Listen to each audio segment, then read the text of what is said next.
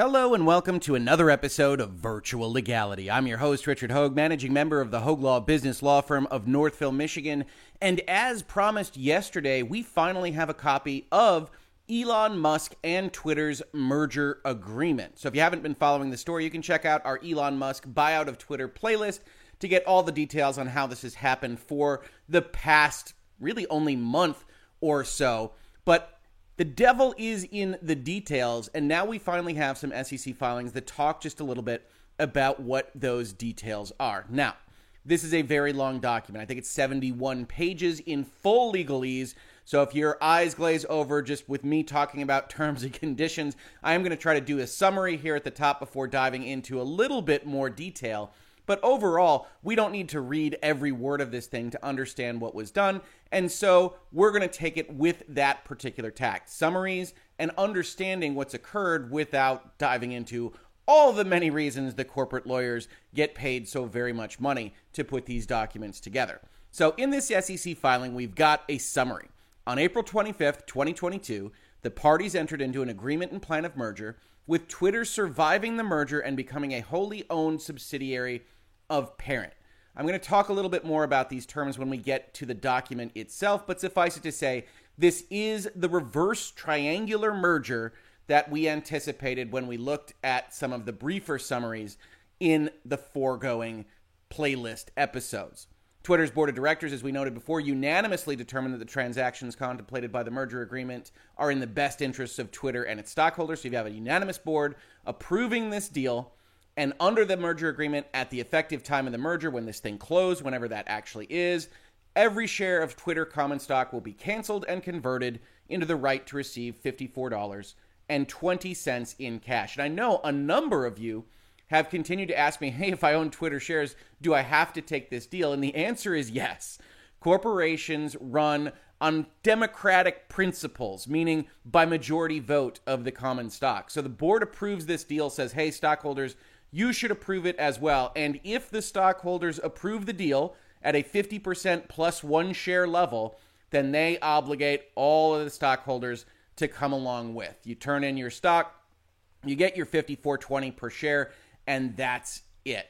Now we also get a few other summary items here about equity based awards. This would be the awards that were given to employees at the company. Says, hey, if you're vested in those awards, you get the merger consideration multiplied by however many shares that award is worth. If you're not vested, then you'll get a cash amount, the merger consideration for those shares, but it will be held back so that you can vest in them after this purchase is completed. And if you don't understand vesting, all you really need to know is that awards, stock options, things like that can have certain restrictions on them. You can't exercise them. You don't receive the stock until you've worked there for a year or until the company has a certain certain earnings threshold over a quarter, something along those lines. And all this is saying is, hey, if you have those awards, you're still going to get paid, although the cash might be held up a little bit depending on what your vesting status was. That's really the same for options, with the only note there being if your exercise price for an option is more than the merger consideration you would receive, it'll just be canceled instead because it's not worth enough to you. So if you got a stock option that says, hey, you can purchase a share of Twitter stock for $100 and you would only receive $54.20 in merger consideration, we're just going to automatically cancel that for you because any logical, rational person looking at that would say, yeah, I'm not going to exercise this option in this context, so that can just go away. Then we get the summary that says, hey, it's subject to customary closing conditions. We talked about that a little bit yesterday. The big one here is approval of the merger agreement by Twitter's stockholders. That will be a process that happens in the next month or two uh, that we will, of course, follow on this channel. The second is the expiration or termination of the waiting period under the United States Hart Scott Rodino Antitrust Improvements Act of 1976, as amended and clearance under the antitrust and foreign investment laws of the United States and certain non United States jurisdictions, which we will see as an exhibit at the end of this agreement. But suffice it to say, it means that you'll clear the regulatory review for antitrust purposes that we discussed in yesterday's video. The third is the absence of any law or order by a governmental authority of the United States or those other jurisdictions that has the effect of rendering illegal or prohibiting consummation of the merger. If the United States Congress passes a law that says this transaction can't happen before it actually happens, well, then that will, in fact, kill the deal. You can't have a deal that operates illegally at the time of closing. There will then be customary representations, warranties, and covenants made by each of Twitter, parent, acquisition sub, and for purposes of certain provisions, Mr. Musk, including covenants by Twitter regarding the conduct of its business prior to the closing of the merger. We'll get back to that because that is actually reflective of some fairly interesting news stories over the past couple of days. But representations and warranties, if you aren't familiar with them, those are just promises. That's legalese for promises. So we'll take a look at those sections in the contract itself. But basically, Twitter has to promise certain things about how its company exists, how it operates, that it can sign the documents, etc. And the same goes for parent. Which is X Holdings 1, and I'll put a picture up of this uh, as well. And acquisition sub, which is X Holdings 2, which is a wholly owned subsidiary of X Holdings 1. Like I said, we'll get to it. But for purposes of this conversation, everybody has to make promises to each other about what they are and what they can do for purposes of this merger.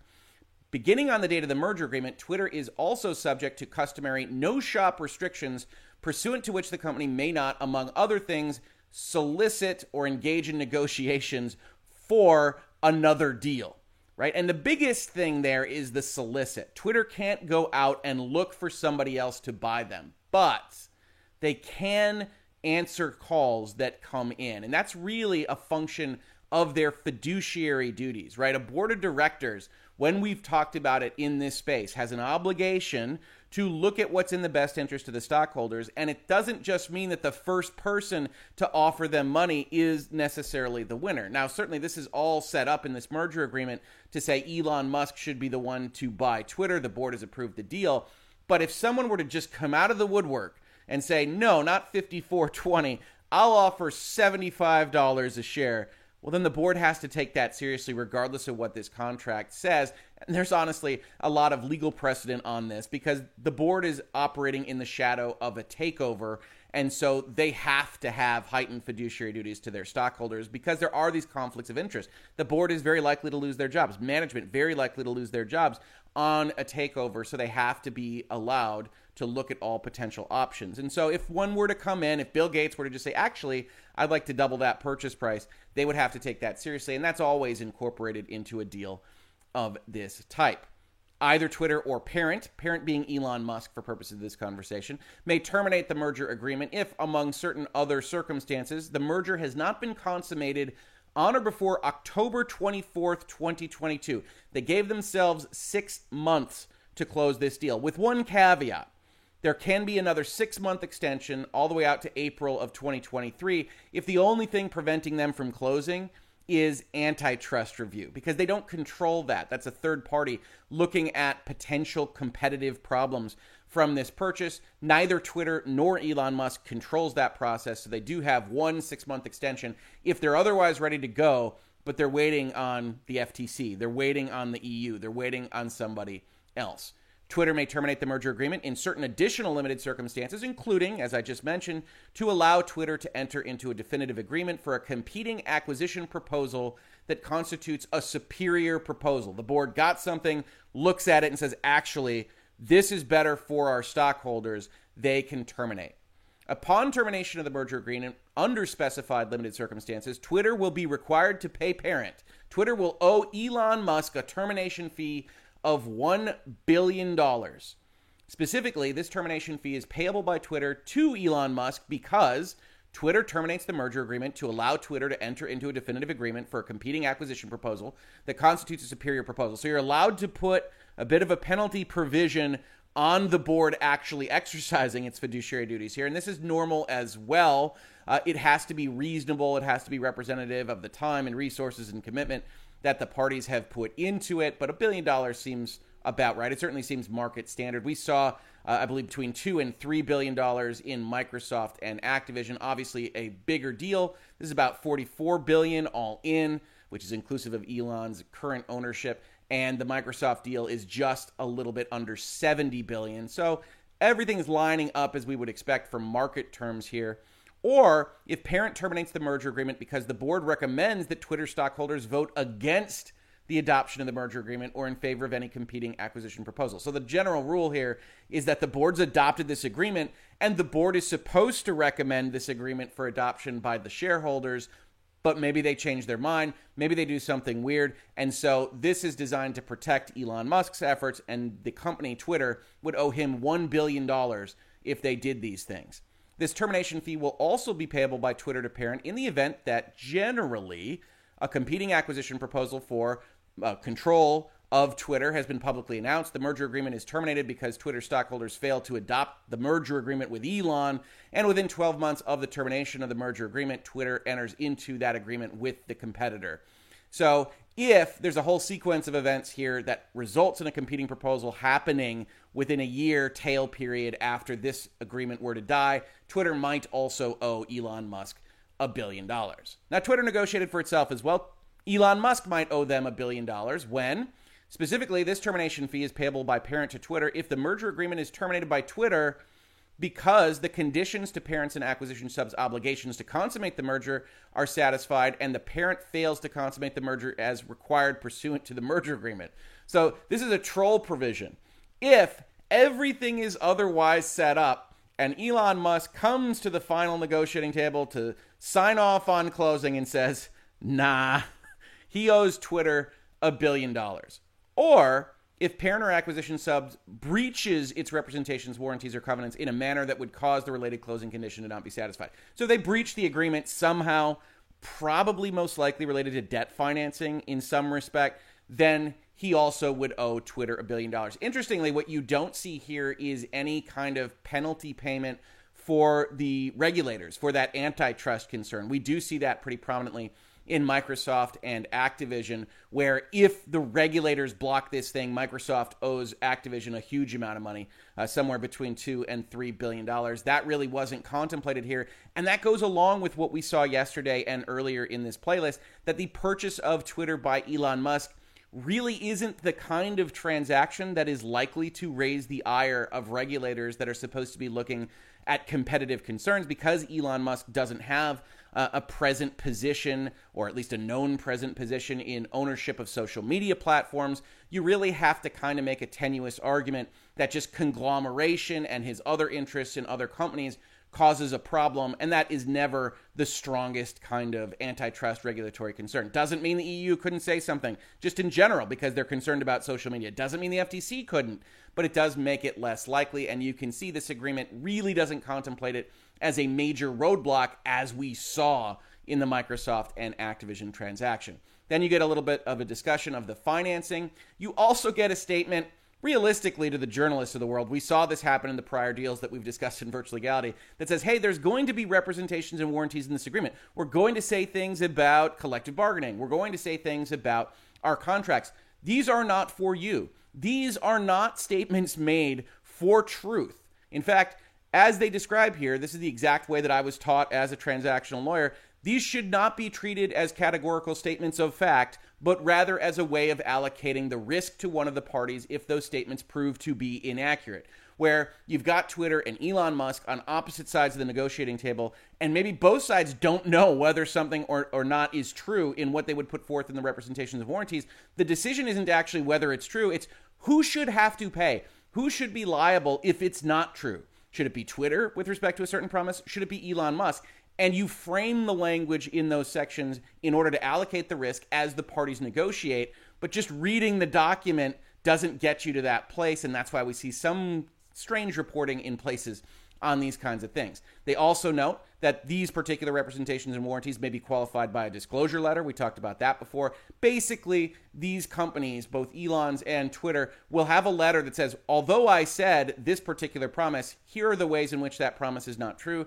That gets put over to the other side as part of their diligence in forming this agreement, and we don't necessarily see those. So you again can't take the reps and warranties as true just categorically.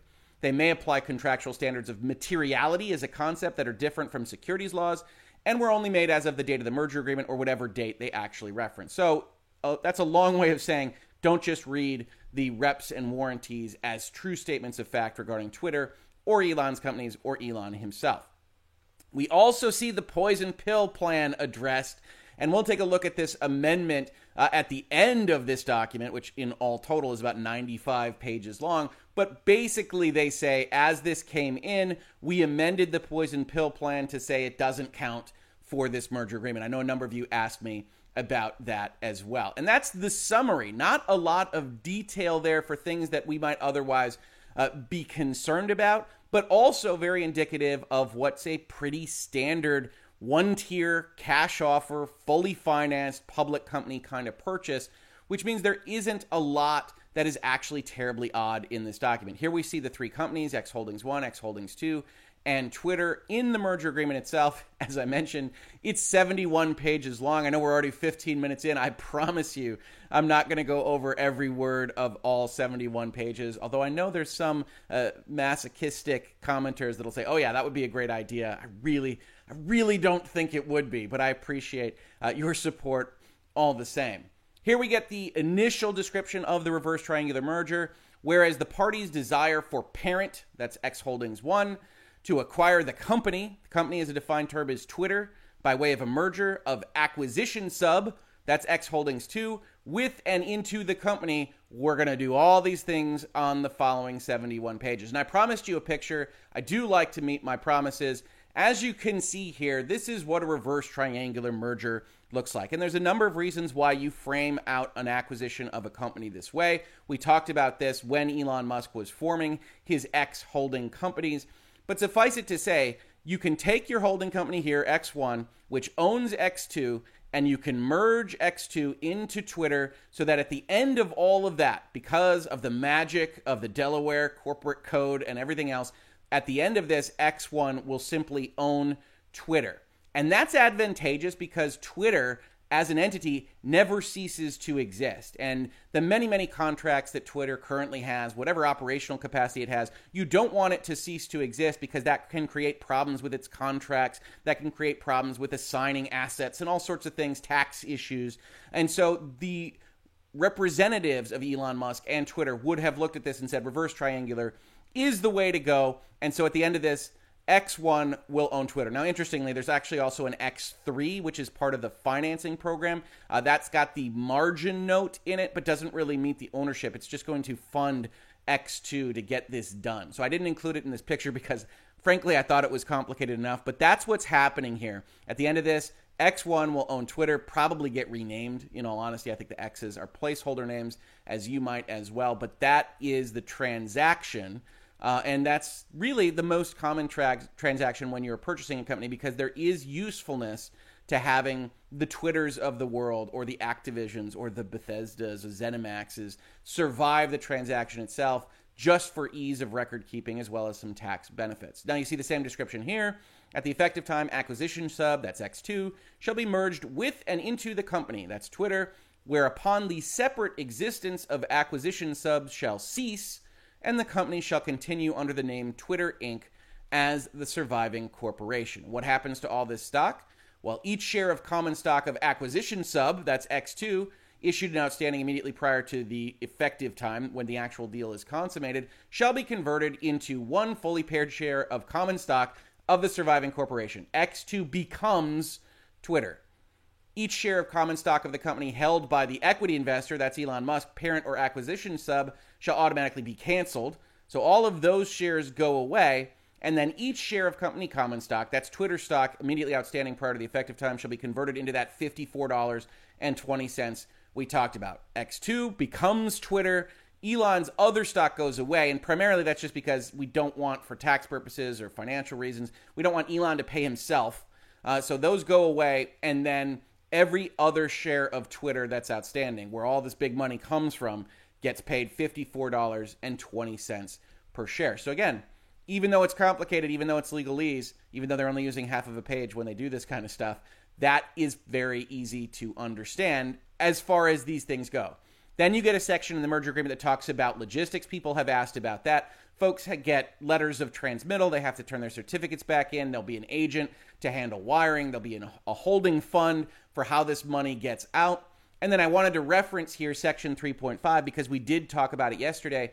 Dissenting shares, notwithstanding any other provision of this agreement to the contrary, to the extent that holders thereof are entitled to appraisal rights under the Delaware law or similar appraisal or dissenter rights under any other applicable law, shares of company common stock issued and outstanding immediately prior to the effective time and held by a holder who has properly exercised and perfected his or her demand for appraisal or dissenter's rights under that law shall not be converted into the right to receive the merger consideration.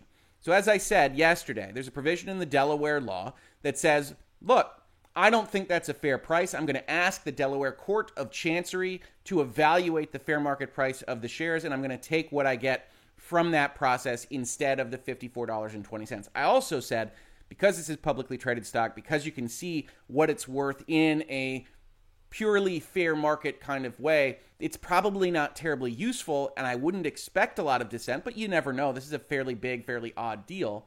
And if you do go down that road, perfecting here meaning that you file the right documents, you give the right notices, then you will have another process that says you don't get the merger consideration, but as we see in the next sentence, your shares still go away.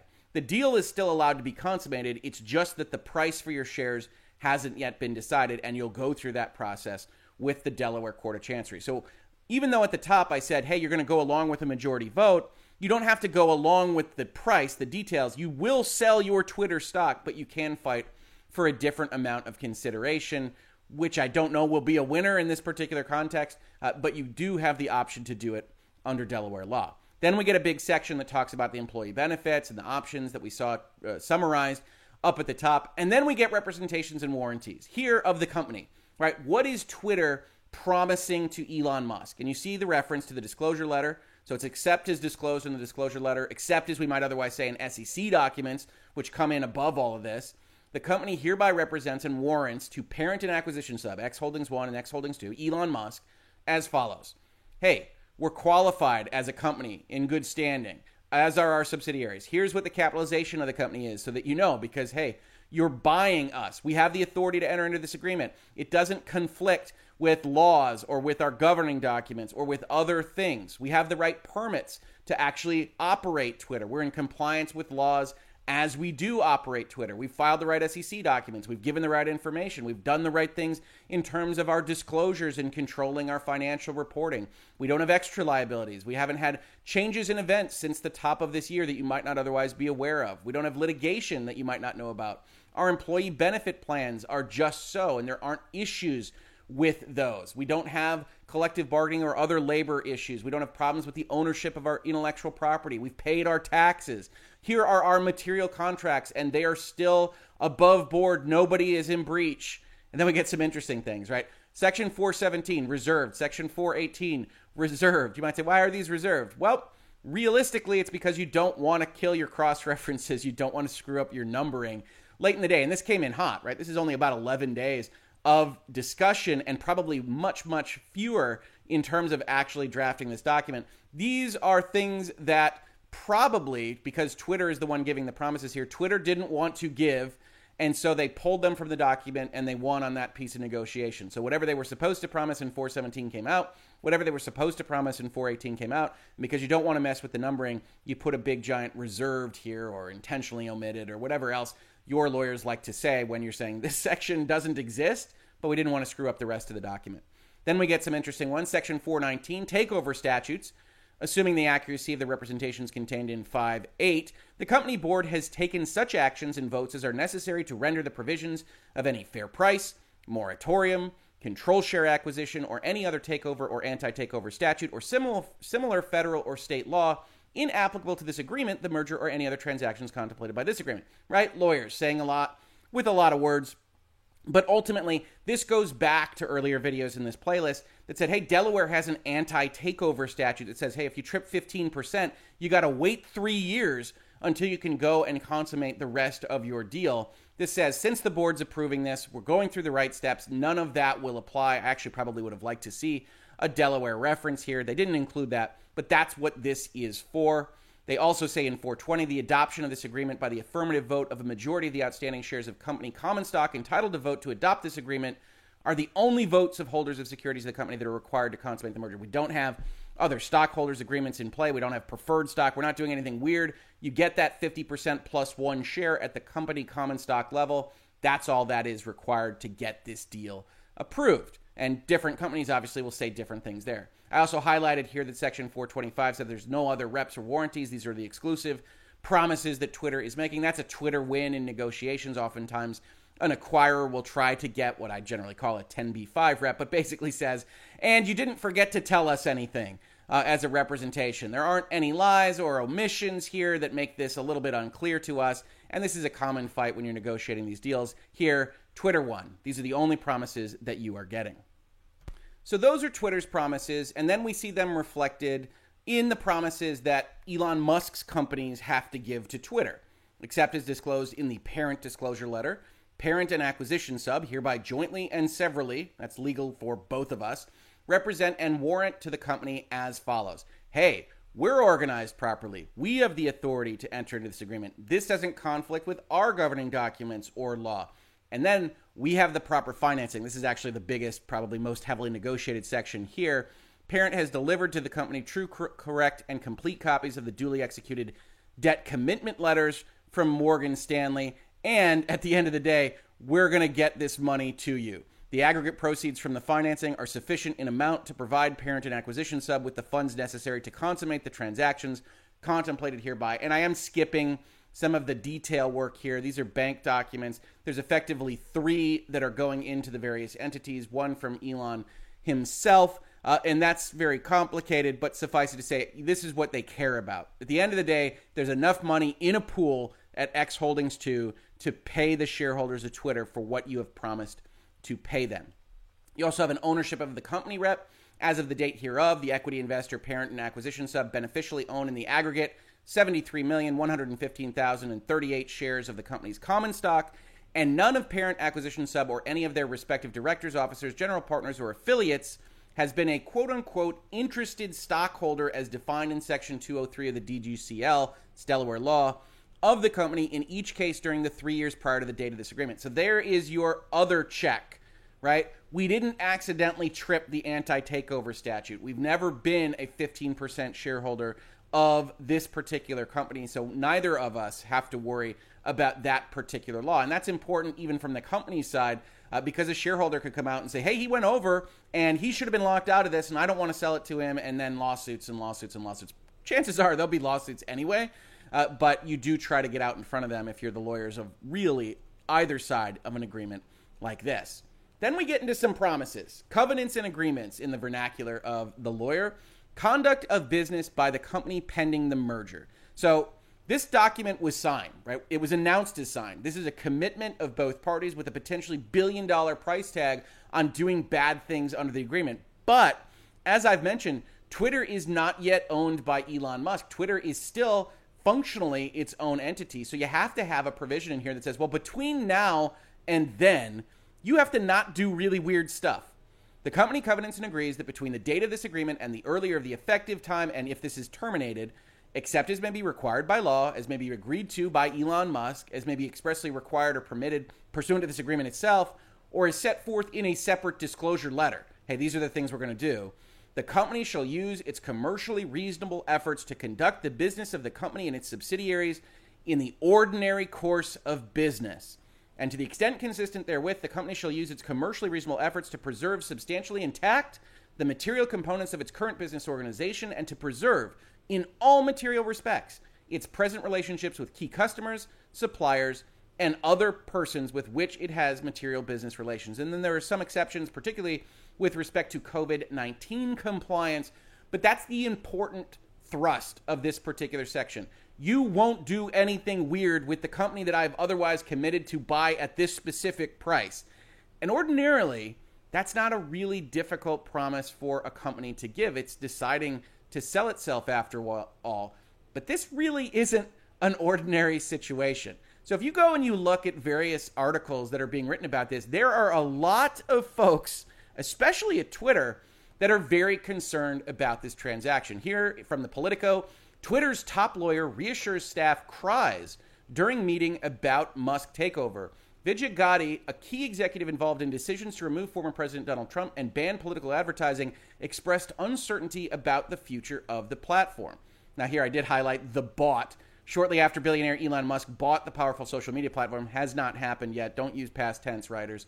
Gadde cried during the meeting as she expressed concerns about how the company could change according to three people familiar with the meeting. Now, I honestly don't sit here and think that this is terribly out of order. If you've been working on something for a very long time and it's just been swept out from under you, I actually don't blame anybody for having this amount of emotionality. Obviously, it's not great to have reported on from the office of something like a general counsel, a head lawyer at the company, but I'm also very sympathetic to this, regardless of how one feels about Elon Musk. Gadde, who has worked at Twitter since 2011, is the key executive charged with overseeing Twitter's trust and safety, legal, and public policy functions. She is seen internally as Twitter's moral authority and the executive tasked with handling sensitive issues like harassment and dangerous speech. And now we get a little bit clearer picture of some of the reaction here, right? This is the person really at the top of Elon Musk's hit list, if we're being honest. Everything that he has said about the problems that he has with Twitter really originates with this kind of moral authority concept that Twitter has taken for itself. And this is apparently the embodiment of that concept. Certainly here in Virtual Legality, I've talked at length about the ambiguities of Twitter's terms of service, how they're enforcing them, problematic statements made uh, by their CEO, et cetera, et cetera. And so I really am sympathetic again with seeing what you thought was the thing that you were building taken out from under you, but it is, in fact, being taken out from under you, and that appears to be part of the reason that this is so contentious. Gadde played a leading role in negotiating the deal between Twitter and Musk, as you would expect from general counsel. According to one person familiar with the dynamics, she has shepherded Twitter through some of its most contentious political battles, including the decisions to remove all political advertising and to boot former President Donald Trump from the platform in the wake of the January 6th attack on Capitol Hill, a position that has earned her devoted fans within Twitter, as well as a large contingent of right wing critics. I think everyone at Twitter, regardless of how they feel about the news, is feeling reflective and emotional, said one Twitter employee, and I don't blame them for that. We've gone through a lot in the past two years, and I think it's generally instigated a lot of reflection. I think this was more of an acknowledgement of the uncertainty everyone is feeling right now than anything terribly bad. And honestly, again, I'm somewhat sympathetic to that particular position. Musk has called for Twitter to truly embrace free speech and has advocated for open sourcing Twitter's algorithm and removing all spam bots from the platform. Most significantly, Musk has signaled he supports vastly loosening the company's content moderation policies, suggesting it should only remove content if it is required by law. Gadde herself has advocated strongly for ensuring that Twitter's policies protect its most vulnerable users while protecting free exper- expression, a position that is at odds with Musk's. Gadde holds one of the most controversial positions at Twitter. Her teams decide how to moderate content. That's made her a target of right wing criticism, particularly when Twitter blocked the distribution of a New York Post article about President Joe Biden's son, Hunter Biden, in 2020. Now, here I have to take an objection. I don't believe you have to be limited to a right wing thinker to object to a social media platform striking down and making things banned for sharing an article from a major media outlet, right? I did a video on this in Virtual Legality. I said, who censors the censors? And this is the kind of thing that I react to, uh, saying who is deciding what's misinformation and what's not. And Twitter took this upon itself. And I realistically am on the side of saying that that isn't an appropriate position for Twitter to take. Now, is Elon Musk's position appropriate? I don't know. He's mostly just puffing and saying various things as it stands right now. But in terms of when Twitter actually took this step, I think that was probably Twitter's worst moment. It wasn't banning Donald Trump, it wasn't really banning any specific users, but actually banning and killing the sharing of that kind of information, regardless of how you feel about it, really does kill the spirit of a forum for ideas, a battle of ideas. Evaluate it. Point out the holes in the New York Post article, but you can't do that if someone at Twitter is saying you're not even allowed to see it. And you can go check out my thoughts in that video. I think, in fact, YouTube demonetized it. They might have even threatened to strike for me on that particular video. These things happen with respect to technology platforms. But please do check it out because I don't think you have to be a Biden hater. I don't think you have to be a Trump supporter to look at that action from Twitter and saying that is going too far. I think even Jack Dorsey wound up saying that while he was still with the company. But suffice it to say, when we're talking about keeping the company going in the way it has been going, this kind of news article for purposes of a merger agreement becomes pretty interesting. Perhaps not nearly as interesting, however, as the other reports that are coming out, including from Bloomberg and Yahoo Finance here. Twitter locks down product changes after agreeing to Musk bid. Twitter Inc. locked down changes to its social networking platform through Friday after accepting a $44 billion bid from billionaire Elon Musk, making it harder for employees to make unauthorized changes, according to people familiar with the matter. For now, Twitter won't allow product updates unless they're business critical, said the people, who asked not to be identified because the situation is private. Product changes will require approval from a vice president, the people said. Twitter imposed the temporary ban to keep employees who may be miffed about the deal from going rogue, according to one of the people. Now, if they were to quote unquote go rogue and destroy or otherwise alter the product at which they work, these are major problems and major considerations, probably, depending on what happens, illegal with respect to the obligations of an employee and whatever contracts they've entered into, et cetera, et cetera. So you're already getting news reports that Twitter may or may not have a problem with an employee revolt and things along those lines, which make these kinds of provisions all the more important, especially in this context. More important than they usually are, to be quite frank. Now, maybe that's just preventative. Maybe things are okay at Twitter. And again, both of those stories, the Politicos and the Bloomberg Yahoo Finance, are all anonymously sourced. So take those with a grain of salt. But it does present an interesting context for what is proving to be a very interesting deal. Now, among other things, they also highlight the things that definitely can't happen, not just changes to the product line. You can't amend the company's certificate of incorporation. You can't split the company's capital stock. You can't issue more stock. You can't increase the compensation payable to your executives. You can't do things like grant bonuses that aren't in accordance with your ordinary course of business, enter into new collective bargaining agreements, enter into contracts that are too long. You can't start trying to saddle us with bad assets because at a functional level, this is Elon Musk's company. It just is going to take a little while to go through the legal process.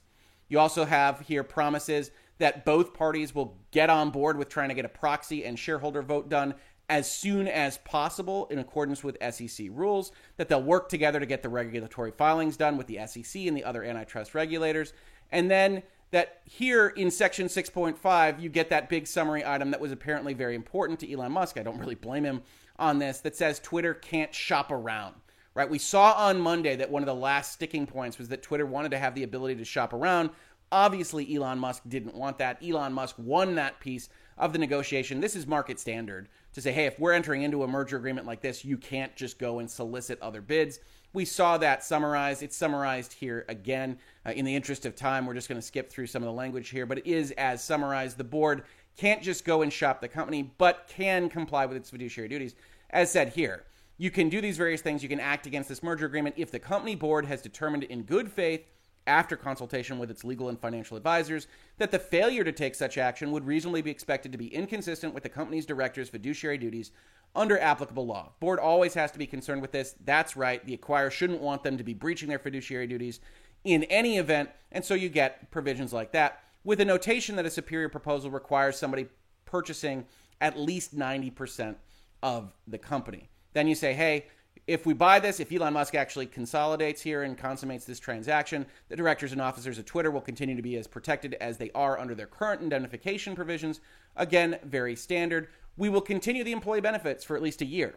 This is something that Twitter likely would have asked for, or it was offered as just generally market that says the employees of Twitter will get the same wages, the same salaries, they'll get the same benefits, they'll get the same incentives for at least a year uh, going forward from when Twitter actually changes hands to be owned by Elon Musk. That's a very protective provision for the employees that are going to move forward. That's nice to see. Uh, and then I think we're going to get into the, the termination and antitrust concepts as we scroll down a little bit past all the financing stuff, conditions to the merger. The stockholders need to approve it. The waiting period for the HSR Act and other antitrust countries has to be expired, and the government authorities of all those jurisdictions can't have put in a law specifically looking to block this transaction.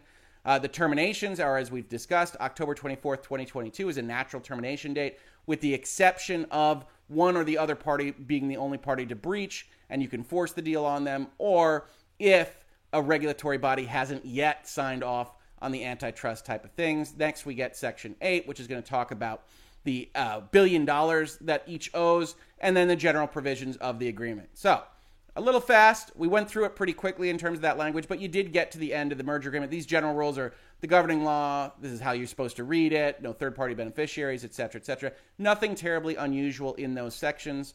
And then we can see the countries that they're worried about in terms of antitrust as we get to Exhibit A down here. The United States, the state of Delaware, which isn't likely to come up, Japan, the United Kingdom, and the European Commission. Interestingly enough, China isn't on that list when you usually see it. As I understand it, Twitter isn't available in China. If you know better than me on that, please leave a comment to this video. But ordinarily, you'd see China in this list, and I think that Twitter isn't available there, which is why you don't. But they they're the same list in both spots, which is The second spot here is who's going to make a law against us. This first spot is who's going to approve it on a regulatory basis. They're concerned about the US, the EU, United Kingdom, and Japan. Those are very normal here. I honestly don't anticipate a regulatory issue, but you don't know because this is tech, this is social media, and there could be something that we're not expecting from those particular bodies. You then also get a preferred stock rights agreement here amendment that I talked about says as long as the merger agreement is not terminated, none of the approval, execution, delivery, or performance of the merger agreement or the consummation of the transactions shall result in or in any way permit any rights to be exercised under this agreement. So, folks ask me about that. Hey, they've got that poison pill in effect. Here, the board says it stays because we don't want Elon to screw around and do something that goes around the horn in a way that we can't anticipate. The poison pill shield stays but as far as this merger concerns, as described in this agreement, this will be allowed. If it gets terminated, if it tries to be done in a different way, that poison pill will still be blocking out that particular situation. And that seems like a perfectly fine way to handle this. The last thing I wanted to mention, and we covered it briefly in looking at the summary at the top of that particular document, is in a different SEC filing that actually happened about an hour uh, before we went live recording this video, is that there's a limited guarantee of Elon Musk backstopping that billion dollars. And if you think about this, if Elon doesn't do anything to put the money into X Holdings 1 or X Holdings 2 or work with X Holdings 3, then they're really just shell companies. So Twitter having some kind of right to get a billion dollars from those companies doesn't do them a lot of help. So what they got instead was a separate document from Elon Musk that says the guarantor, that's Musk, hereby absolutely, unconditionally, and irrevocably guarantees to the guaranteed party, that's Twitter, on the terms and conditions set forth herein, the due, complete, and punctual payment, observance, performance, and discharge of the payment obligations of parent, that's X Holdings 1, with respect to the parent termination fee, that's the billion dollars, any other reimbursement, indemnification, or payment obligations of the parent, as long as they in no event shall exceed that billion dollar cap. And to other lawyers out there or other clients that are looking for long documents, I would note this is an unconditional limited guarantee having a value of a billion dollars, and it's basically a three page document, right? You don't need 25 pages to write this thing. You don't need a hundred different provisions. Elon Musk says, I'll owe you a billion dollars if it comes to it. And that was all done in very, very little legal language. So that is hopefully, in your opinion, a fairly short walkthrough of everything that's going on in this particular document. Elon Musk is set to buy Twitter shares for $54.20. It's clear that the company has certain concerns about dealing with its obligation to deliver the company as it existed when this deal was first signed. That will be interesting to follow. It will be interesting to follow whether regulators get involved, what else happens here. We don't know, but you can be sure we'll be covering it in virtual legality. If you like conversations like this one about the technology and business and law of everything else that's going on in the news, please consider supporting the channel. We've got a Utreon to support us with. We've got a Patreon to support us with. Or if you don't like either of those, just subscribing, telling your friends, having conversations, engaging with this channel on the platform is super, super helpful to us. And I am thankful to everyone that chooses to do it. Otherwise, if you caught this on YouTube, thank you so much for watching. And if you listen to it as a podcast, thank you so much for listening. And I will catch you on the very next episode of Virtual Legality. Virtual Legality is a YouTube video series with audio podcast versions presented as commentary and for education and entertainment purposes only. It does not constitute legal advice and does not create an attorney client relationship. If you have legal questions about the topics discussed, please consult your own legal counsel.